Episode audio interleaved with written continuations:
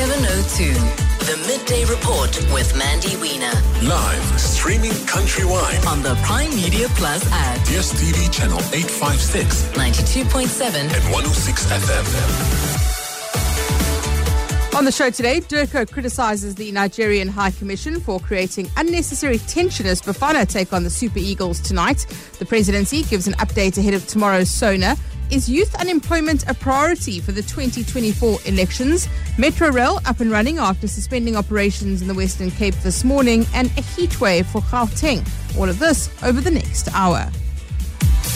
702. Let's walk the talk.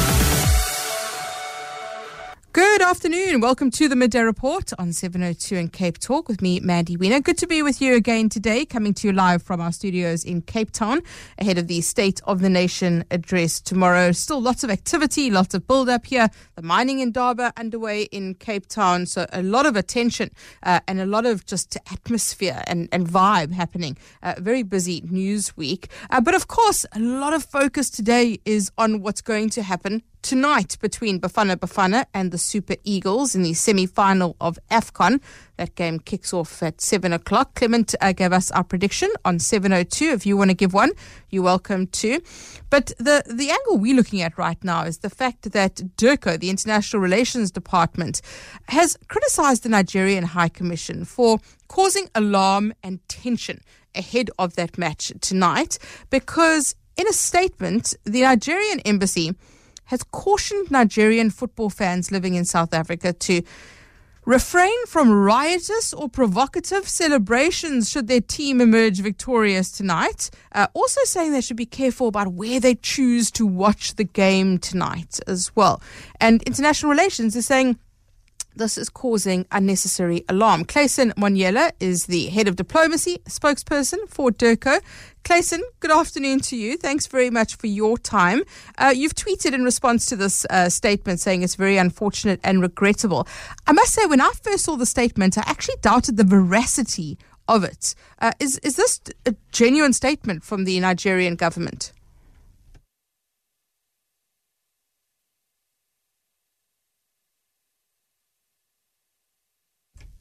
Okay, Clayson, I think you're talking, but I can't hear you. So it may be an issue that we have with our lines between Joburg and Cape Town. So we're just going to try and sort that out and get you back up and make sure that we can hear from you. But just to say what Clayson uh, did tweet is this is a very unfortunate and regrettable statement issued by our Nigerian friends. It creates unnecessary alarm and tension. Bafana Bafana have played the Super Eagles many times. There's no history of soccer hooliganism associated with the outcome of such encounters. Clayson, you're there. I can hear you. Hey, Mandy, how are you? Good, thank you. Sorry about that. We just sorted out some uh, some technical issues. Um, Yeah. So so I was asking you the question about whether or not this is a genuine, authentic statement from the Nigerian government. Yeah, so initially we also thought uh, this was just social media uh, banter, and uh, we were quite surprised that it got the attention and the traction that it got. So we then sought to confirm whether this is a legit statement or one of those fake things that happens on social media. It turned out that it was actually a legit statement. It was confirmed that it had in fact been issued by the Nigerian High Commission, which we thought was uh, very regrettable uh, and very unfortunate because uh, South Africa.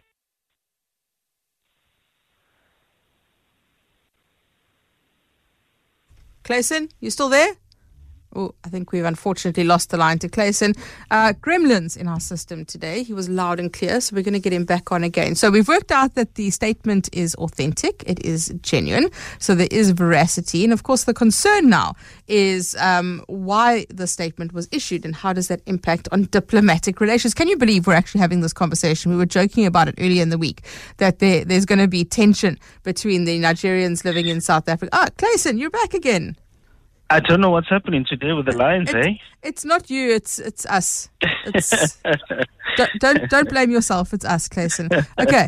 So you were telling us about the fact that this is now genuine and authentic. So this is very concerning. Why would they do this? Because there is no history of hooliganism between these two countries. Then that's the point we're making in our statement that uh, Bafana Bafana have played the Super Eagles many times before. Whether the result went in our favor or in the favor of Nigeria, South Africans never react with violence. There's no history of soccer hooliganism in this country.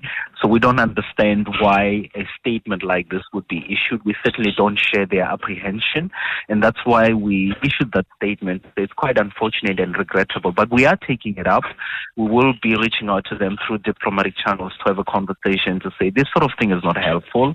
There's no need to cause alarm and unnecessary tension. These two countries have a history of warm, cordial relations, two of the biggest giants on the continent politically and economically. We do well when we work together and cooperate together as brothers. This continent moves forward. So we should minimize the extent to which alarm and unnecessary tension is created. Are, you concerned at all um, in an environment where there may be potential xenophobia? Um, emotions do run high around uh, football. That there there could be some kind of incident um, if Nigeria, hypothetically, I mean, we don't think it's going to happen, but if Nigeria does does win. No, absolutely not. Uh, we've lost some big games South Africa, as Bafana Bafana before. Uh, South Africa is a sport loving nation, but we're also a very peaceful nation. Uh, we understand the role that sports plays uh, in enhancing people to people contact and social cohesion, but we never react with violence, whether we win or lose. So we look forward to the game uh, with Nigeria, and whether they win or we lose, nothing will happen of that uh, sort where, you know, there will be violent reactions. We don't expect that. There's no history of that, and there's no need for anybody to even suggest that that sort of thing mm. is possible. So that's the conversation we're going to be having with our Nigerian friends that uh, these two countries do well when we work together, and we should continue with that spirit of the warm and cordial relations that currently exist. Look, Clayson, I understand this isn't your area of expertise, um, but can you give me a prediction, please? We're definitely winning this. There's no doubt. Have you seen how we've been playing up until now? Don't worry. This is in the bag.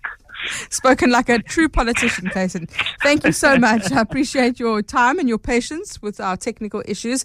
Uh, Clayson Monyela, the spokesperson for international relations, speaking to us there. I'd love to hear from you. What do you think about this? I know some of it is tongue in cheek and we say it in jest, but do you think there is a legitimate concern here from the Nigerian uh, government that they're saying, be careful where you go and watch the game to the Nigerian citizens? They're saying, be careful how you celebrate. Don't uh, do anything that, uh, that that could be um, could instigate in any way. Uh, so send us a WhatsApp voice note 072 702 1702 072 567 1567. 702. 702. Mandy Wiener. Weekdays, 12 to 1 p.m.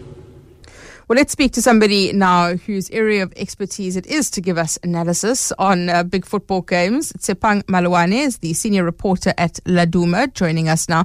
Tshepang, good afternoon to you. Thank you very much for your time.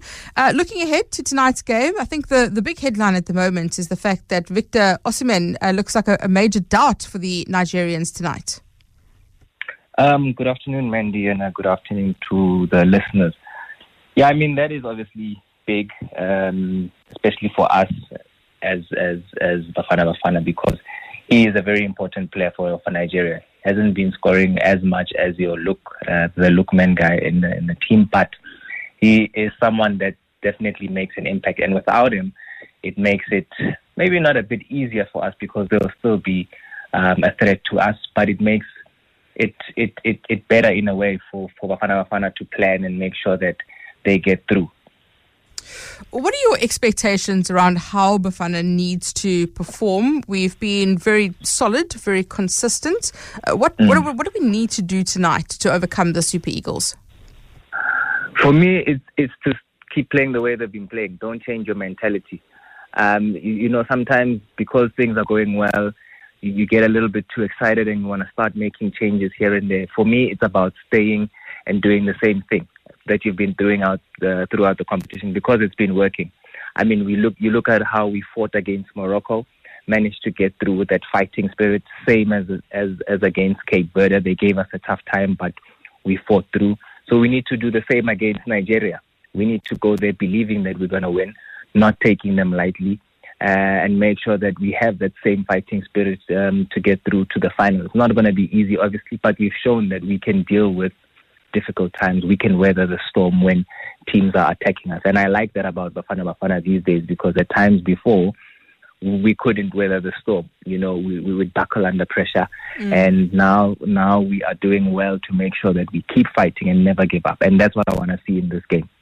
Aside from the the patriotism and, and the emotions, obviously we, we're all hoping that, that we win tonight. What what do we need to look out for in terms of this Nigerian team? Um, they do um, obviously probably won't have the Napoli striker, um, mm. but what what other strengths do they have that we need to watch?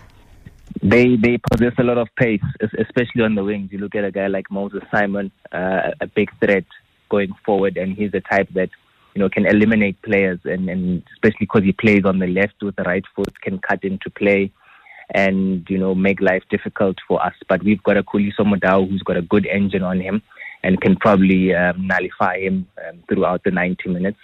And there's also Lookman, who scored, I think, three goals in the competition so far he's also a threat because um, he gets into very good spaces into the box, and if you don't look out for him, um, he's the type that can punish you. So they've got a lot of pace. Um, also in the middle of the park, very strong. So our guys in the midfield, Teboho Mokoena and Sithole, have to be very solid.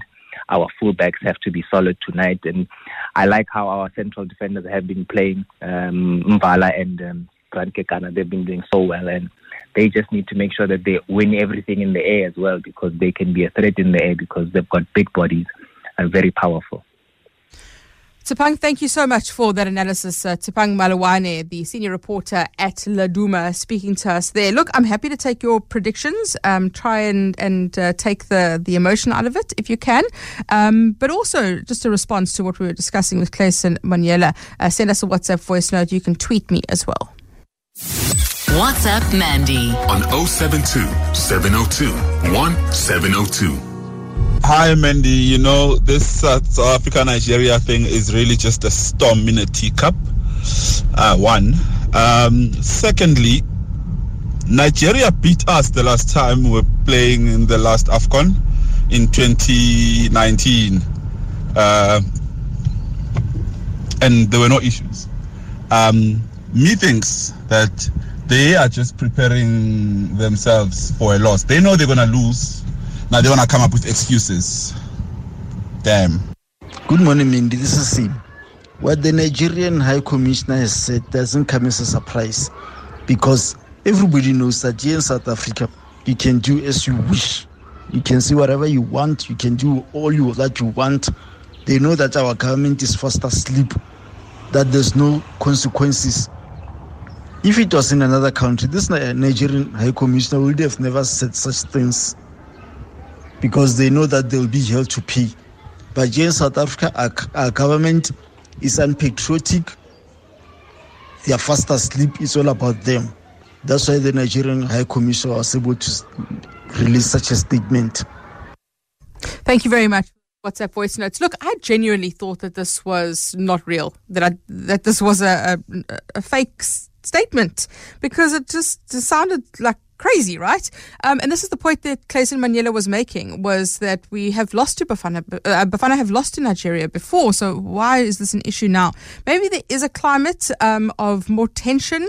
Um, I don't see how that's escalated over the past four years, but uh, maybe there is a, a, concern, or maybe there is just this idea of lawlessness and that nothing will, will happen. So I, I do hear that argument as well. As well, I look forward to hearing more of your WhatsApp voice notes on this issue.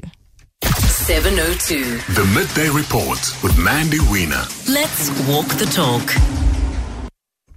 To the courts now and the Senzo Meyiwa trial. It is the episode today of the soap opera that continues every single day, the trial within a trial continuing. Uh, the accused, Muzi Sibiya, back on the witness stand. He has made some critical concessions. So let's find out about that. The second accused also um, going to, being on the stand, Bongani, Bongani Ntanzi. Khomotso Modise, EWN reporter, following that for us. Khomotso, where are we today? Mandy, I love how you call it a soap opera because that's exactly what it feels like here in the Pretoria High Court. And you've got a front row seat, right? So I always talk about this how I feel like trials are soap operas, and you have members of the public who come sit in the gallery, and every day is the next installment, and that's exactly what this trial feels like. That's exactly what's unfolding in the Pretoria High Court. Some days are faster and seem to be making a lot more progress. Some days are slower. And I think today is one of those slower days as um, the state prosecutor, Advocate Ronnie Spada, continues with his cross-examination of the, a lot of questions that were asked today. Um, you know, seems to be just a rephrased version of questions that were asked yesterday. And we've heard Judge Ratha Mokgoatlheng actually at some point saying, you know, Advocate yeah, um, or Advocate Sibanda, I should say, that um, let's continue to make progress. You can leave that for arguments. And I think it's important to note that, you know, um, the judge has been saying that because he's been known to say that that's the defense when the defense seems to just be um, either moving in circles or not making a lot of progress.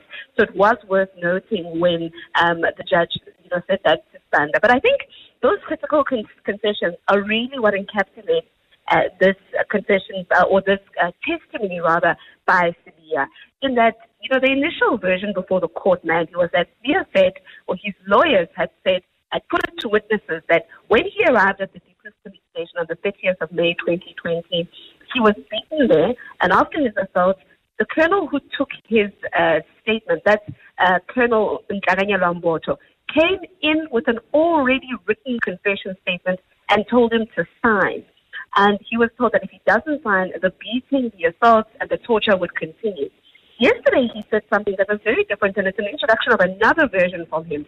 That, in fact, while he was there with Colonel Mboto, Mboto was writing as he spoke. Now that's important because it, it then it, that covers what an interview is here. And the, the, the defense has kept on saying, well, the version that was brought by the defense was that there was never an interview. He was just told to sign. Yesterday, however, he has made that, that, that important concession. And today, he's continuing really with, you know, how um, his lawyers had been speaking, he, couldn't correct them at every point. And so that's why he's come onto the stand to correct the version himself. And that's really difficult and tricky because we know, Mandy, that he's been given, he gave the mandate to the lawyers and he'd been consulting with the lawyers. The court had been giving him time to consult. The court had been allowing his lawyers to ask him to correct the version as they cross-examined witnesses. And so, you know, he cannot just come onto the witness stand and distance himself what his lawyers have been arguing or his lawyers have been submitting in court over the last few weeks. We do think we are into a close, though, with um, on the stand, right. and after that, we'll be getting Bongani Ntanzi on the witness stand. Khomotso Modise with today's installment of the Days of Senzo Meyiwa's trial. Uh, thank you very much for that. Uh, not to minimize it at all, but it does very much feel like uh, it is an ongoing saga, soap opera there in the High Court. 702. 702. Mandy Wiener. Weekdays, 12 to 1 p.m. So, yesterday uh, we did tell you that we were awaiting judgment on that Western Cape High Court matter uh, involving the EFF's urgent application for an interim interdict to prevent Parliament from implementing its new rules. Um, and we did have judgment in that, but there's a separate matter now regarding Julius Malema specifically. Uh, that, and we're expecting judgment in that today. Let's just try and uh, make sure that we understand these different issues with Babalo Ndenze, EWN reporter. So, Babalo, just explain to us. We did did have a decision yesterday on one matter, but the one that you're waiting for today is a different matter, right? Yes, that's correct, Mandy. So it's completely two different matters that are, you know, related in a way, but they're completely separate cases and separate applications um, dealing with separate matters. The one that is outstanding or still pending is related to the suspension of the EFF. That's six MPs, including Julius and Floyd Shivambu, as well as the current spokesperson and the former spokesperson. Uh, and we, sending Ndlozi as well is part of that, you know, um, group of MPs. So that is, and the judge, um, Judge Kate Savage, um, said yesterday, you know, at the end of the hearing that you know she will make a a ruling um, before 10 a.m. on Thursday. Um, so it's either today or she will, you know, maybe go and do it tomorrow. We don't know yet. But I suspect that ruling might happen early tomorrow or late today, Mandy. And we will only know at that point whether, you know, Julius Malema will be able to attend sooner. But as we stand, he's already under suspension. It's kicked off on the first of the month. They are already under suspension. And, but they, what, what they want is an urgent application to suspend, you know, the further implementation of the sanction, which there's an additional sanction of to make an apology in the House. So that's also that sanction that is also sitting with the EFF. So the arguments yesterday were really that um, the ANC's majority in the National Assembly, you know, is, is, is quite detrimental to the EFF constitutionally, as you know, this they use this power and they use this power, you know, um, basically unlawfully, Mandy, to basically take um, or deal with their political opponents. Uh, but Parliament argued that you know these rules or whatever is implemented by Parliament when it comes to disorderly conduct, you know, applies to everyone, and there's nothing, you know, that's specifically targeting the EFF MPs. Mm. Um, so that's where we are at the moment. We're just waiting for the court to make its final ruling, which is really the one outstanding ruling before tomorrow's SONA, which is related to the EFF mandate. So there is still a tiny little chance that Julius Malema's suit uh, needs to be ready in time for tomorrow night. Well, yes, by suit, indeed. I mean red overall, really. Um, yes, indeed, there's always a chance, Mandy. But, you know, if you look at yesterday's judgment, which is related to the rules specifically that will come into effect for the first time, you know, the judge did, you know, make it quite clear on this issue that Parliament has been arguing quite, um, you know, um, vehemently in the court, which is the separation of powers. And she actually mentions this in, in her order, which was against the EFF, which, you know, also came with a cost order. And she said that the separation of powers is very important in this regard. Mm. And we need to be careful and be mindful that, you know, each arm of state does not, you know, usurp the mm. power of another arm of state. So if you look at, at, that judgment, you know, and with the fact that this is also a parliamentary matter, um, um, you might take take a guess on which way it might go. Right. Babalo, thank you. Babalo Ndenze, EWN reporter. So we're waiting for that judgment. It may only come early tomorrow morning. What's up, Mandy on 072 702 1702. Good day, Mandy. The warning by the Nigeria's Commission is regrettable and causes unnecessary tension. If this is a practice, it means we must also issue a warning to the South Africans living in Nigeria. I'm a Mamelodi Sundowns fan, and over the years, my team has attracted a lot of support across uh, the African continent. So, does this mean we must issue a warning to our Egyptian fans when we play against Al Ahly or to our Congolese fans when we play against TP Mazembe? This is madness. Legion in Tshwane. Thank you. Good afternoon, Mandy. Lesohan Bapong here. You know, Mandy, regardless of the rhetoric from um, the likes of Dudula and the Patriotic Alliance and so forth, the overwhelming majority of South Africans have clearly demonstrated they are not a xenophobic people. So for the Nigerians to come out and make such irresponsible statements, for me shows a willing, a lack of will to have social cohesion.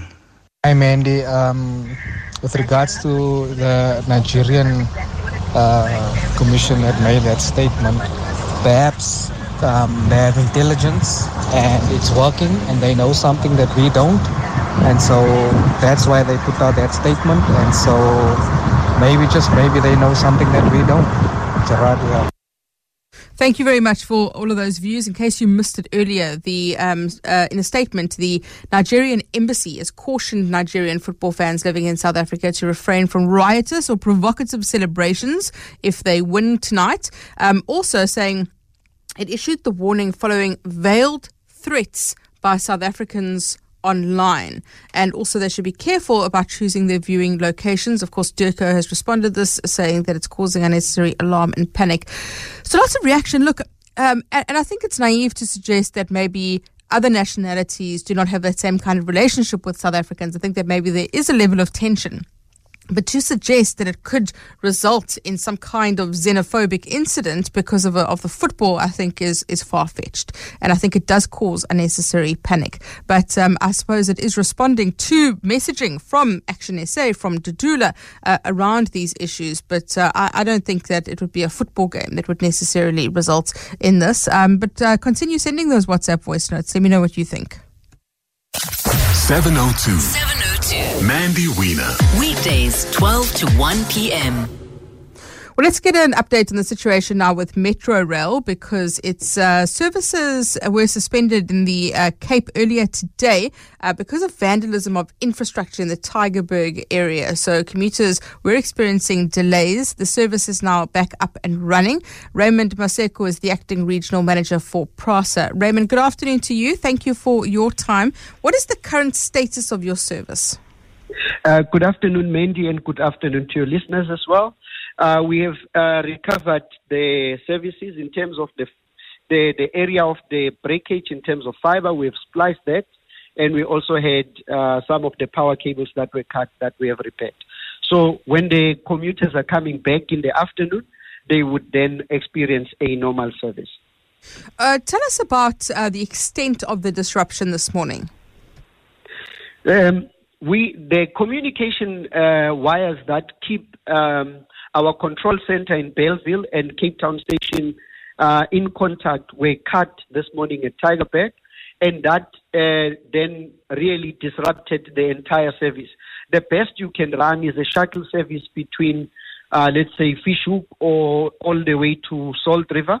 We are unable to get into Cape Town Station because the controllers that are controlling the trains can't see what is happening in Cape Town. So it was really, really a, a huge disruptive, uh, uh, disruptive action in the morning. And to be clear, services this afternoon, people shouldn't expect any disruptions. No, this afternoon people shouldn't accept any disruption. But from PRASA's side, we, we wish to really apologize for the inconvenience. Uh, it is a criminal action that got us here. Uh, however, we are also working on our resiliency in order to be a, a little bit uh, um, more prepared. Um, uh, like everybody else, I can't keep coming to the radio station and telling you that uh, load shedding is impacting me. I've put plans in place to deal with matters like that. So we are also doing a similar exercise to ensure that um, when somebody cuts, we have different backup systems uh, that we are building. Raymond, thank you. I appreciate that. Raymond Maseko, the acting regional manager for PRASA, giving that explanation, apologizing and saying that they are putting those measures in place. Um, and if you were affected by that earlier today in the Western Cape because of the vandalism at Metro Rail, tell us about that and whether um, you're you're okay with uh, with that explanation. Uh, but you shouldn't expect any delays this afternoon. 702. The Midday Report with Mandy Wiener. Let's walk the talk.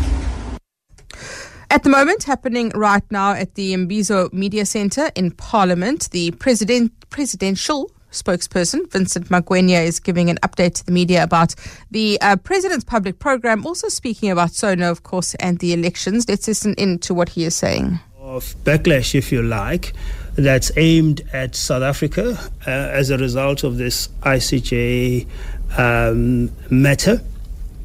And we anticipate that we will see more.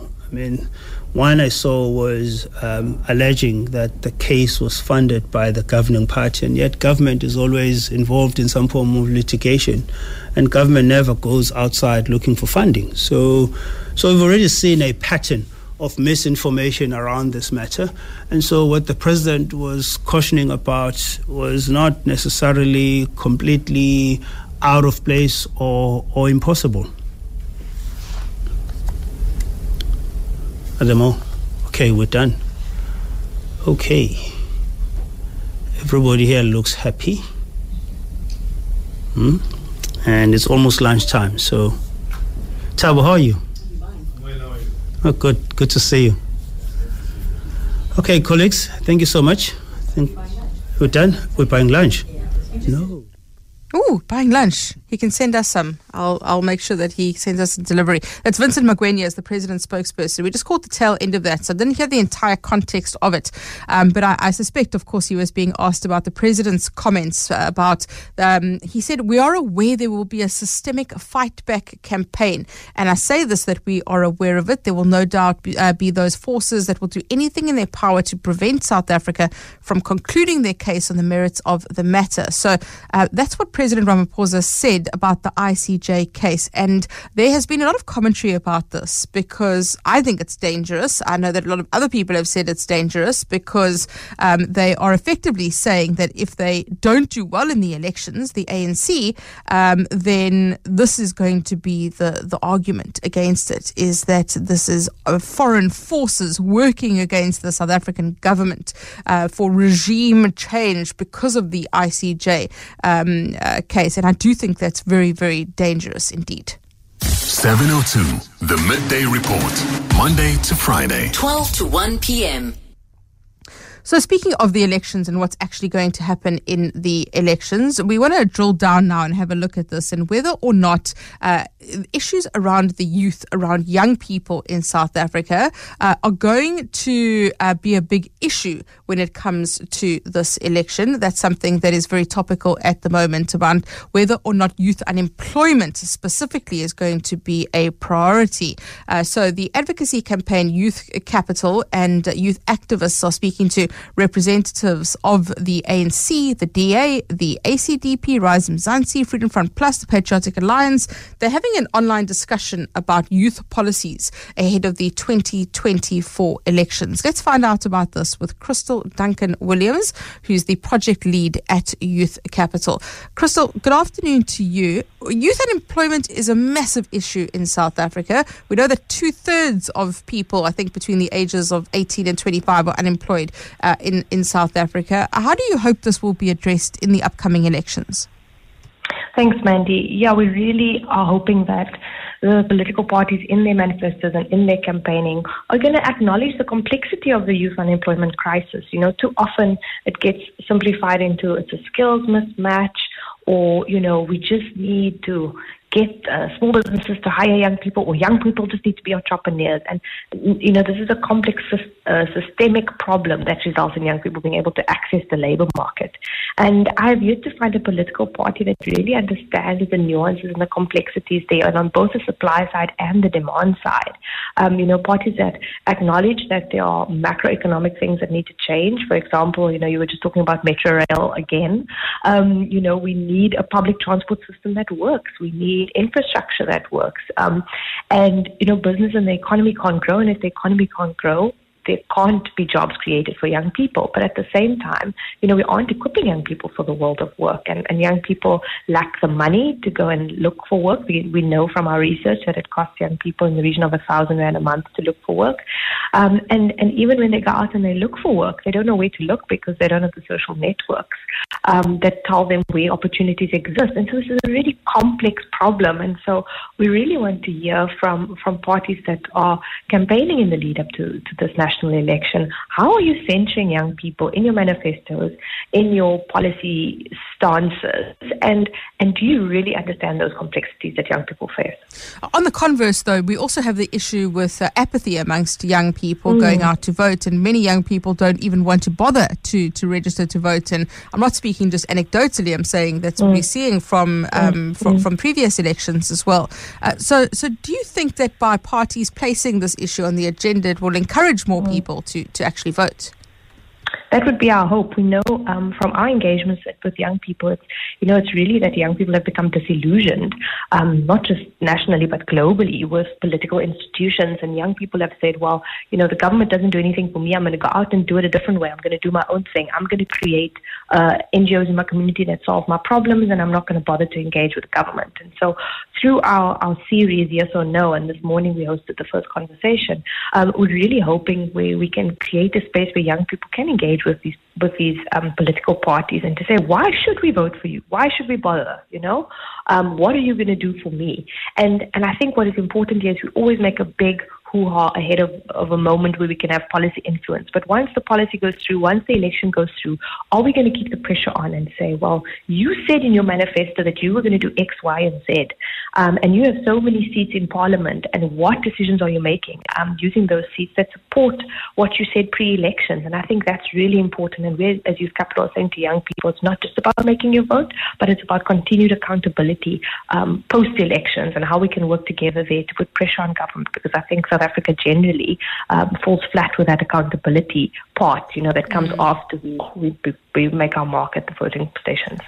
Crystal, thank you so much uh, for that and for keeping this on the agenda. Crystal Duncan Williams is project lead at Youth Capital, just focusing the attention there on whether youth unemployment will be a critical issue going into these elections, and it absolutely should be.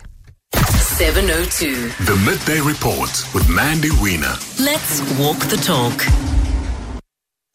Well, speaking of the youth and uh, the economic uh, sphere, yesterday the South African Youth Economic Council Business Dialogue was held on the margins uh, of the mining indaba underway in Cape Town. The Deputy President, Paul Mashatile, uh, delivering a keynote address. The business dialogue being held, held under the theme of growing investments in the South African mining industry, repositioning South Africa as a global destination for critical minerals.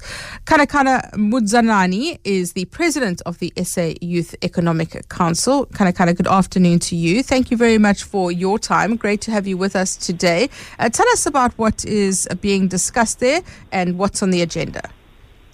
Good afternoon, Mandy, and good afternoon to your listeners as well. And thank you so much for inviting us.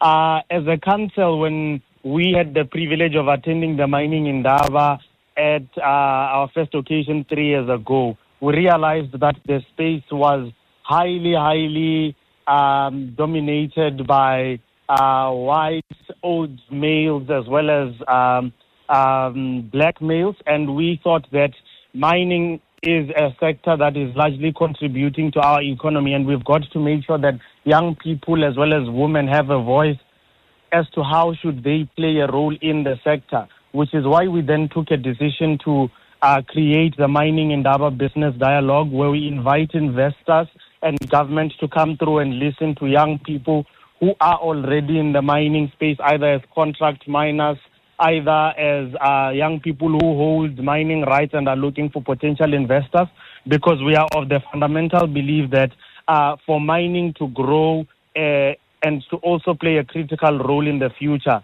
uh, those who are already in the space must create a room and opportunities for young people that have a deep interest in taking part in the sphere. So the business dialogue is exactly a platform that serves that role and creates the necessary space for interaction between government leaders, business leaders in the mining sector, as well as emerging players in the sector as well. Uh, having the deputy president there, of course, uh, must have been quite a quite a coup as well. How do you ensure that this doesn't become an, an echo cham- chamber of voices, but rather that, that this platform does feed into the, the mining indaba and that the, the, the right people are, are hearing these voices?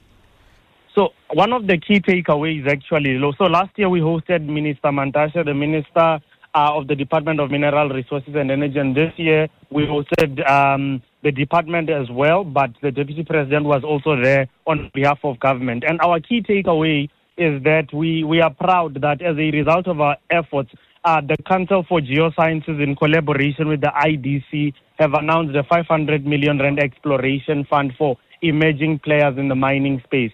So those are some of the victories that have been able to come out of our platform and we are encouraging young people, uh, particularly those who come from mining provinces who have either mining permits or prospecting rights, to actually take part in this uh, platform that we've just created with the CGS and the IDC because uh, mining is a very capital intensive space.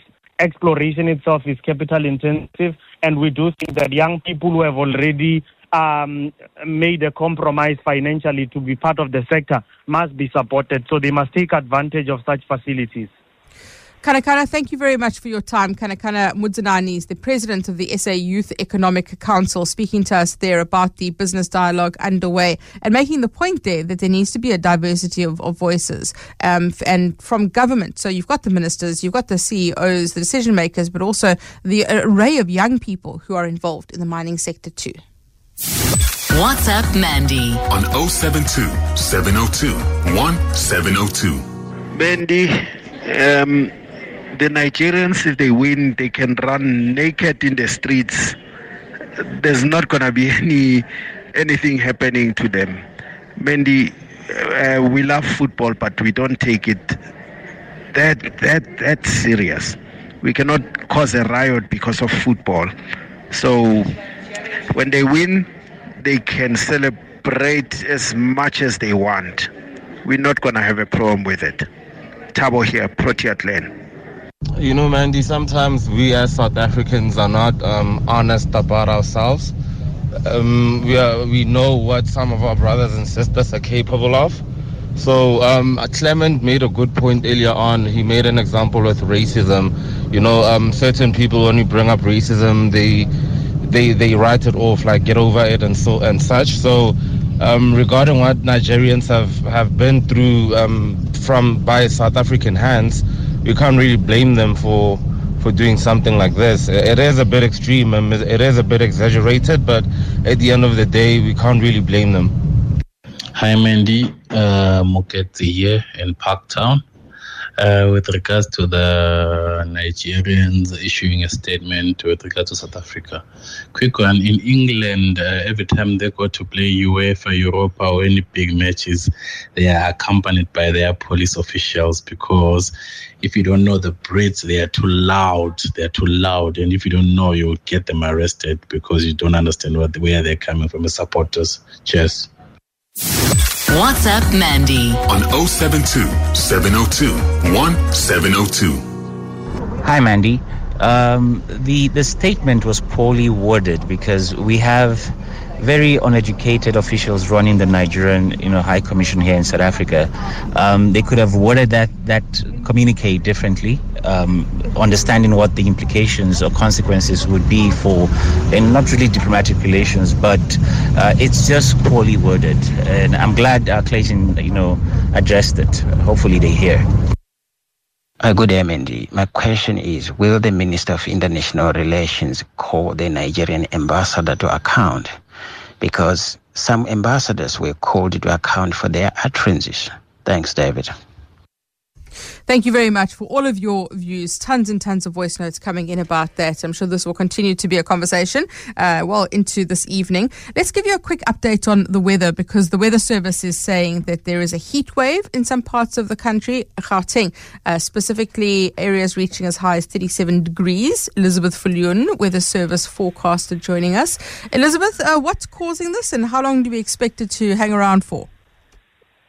Hi, Mandy. Yes, so we do have a heat wave. Um, what it is caused by is what we call in the upper and mid levels of the atmosphere is a high pressure. And what that basically does is high pressure is sinking air. So we've got all this sinking air and it's heating up as it's sinking. And this high, this high pressure is then like trapping that air in there. So that's resulting in this continual high temperatures over, especially the northeastern parts of the country. So what a heat wave then is, is when you have consecutive days of this warm temperature. So we need a minimum of three consecutive days with hot temperatures. So here in Gauteng, this started yesterday and it is set to continue until tomorrow. So it's yesterday, today, tomorrow.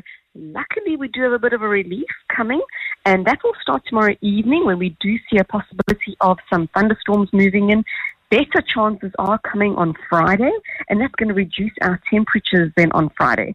So we're looking at the mid 30s today and tomorrow in Johannesburg. Tomorrow around 28, 27 on Saturday, but Sunday is actually going to be nice and cool. We're only expecting a high of 22 degrees in Johannesburg on Sunday. So that is good news. Quite a bit of relief coming for us, especially towards the end of the weekend. In Cape Town, a bit of different weather happening over there. We've got weak cold fronts that are just brushing along the coastline.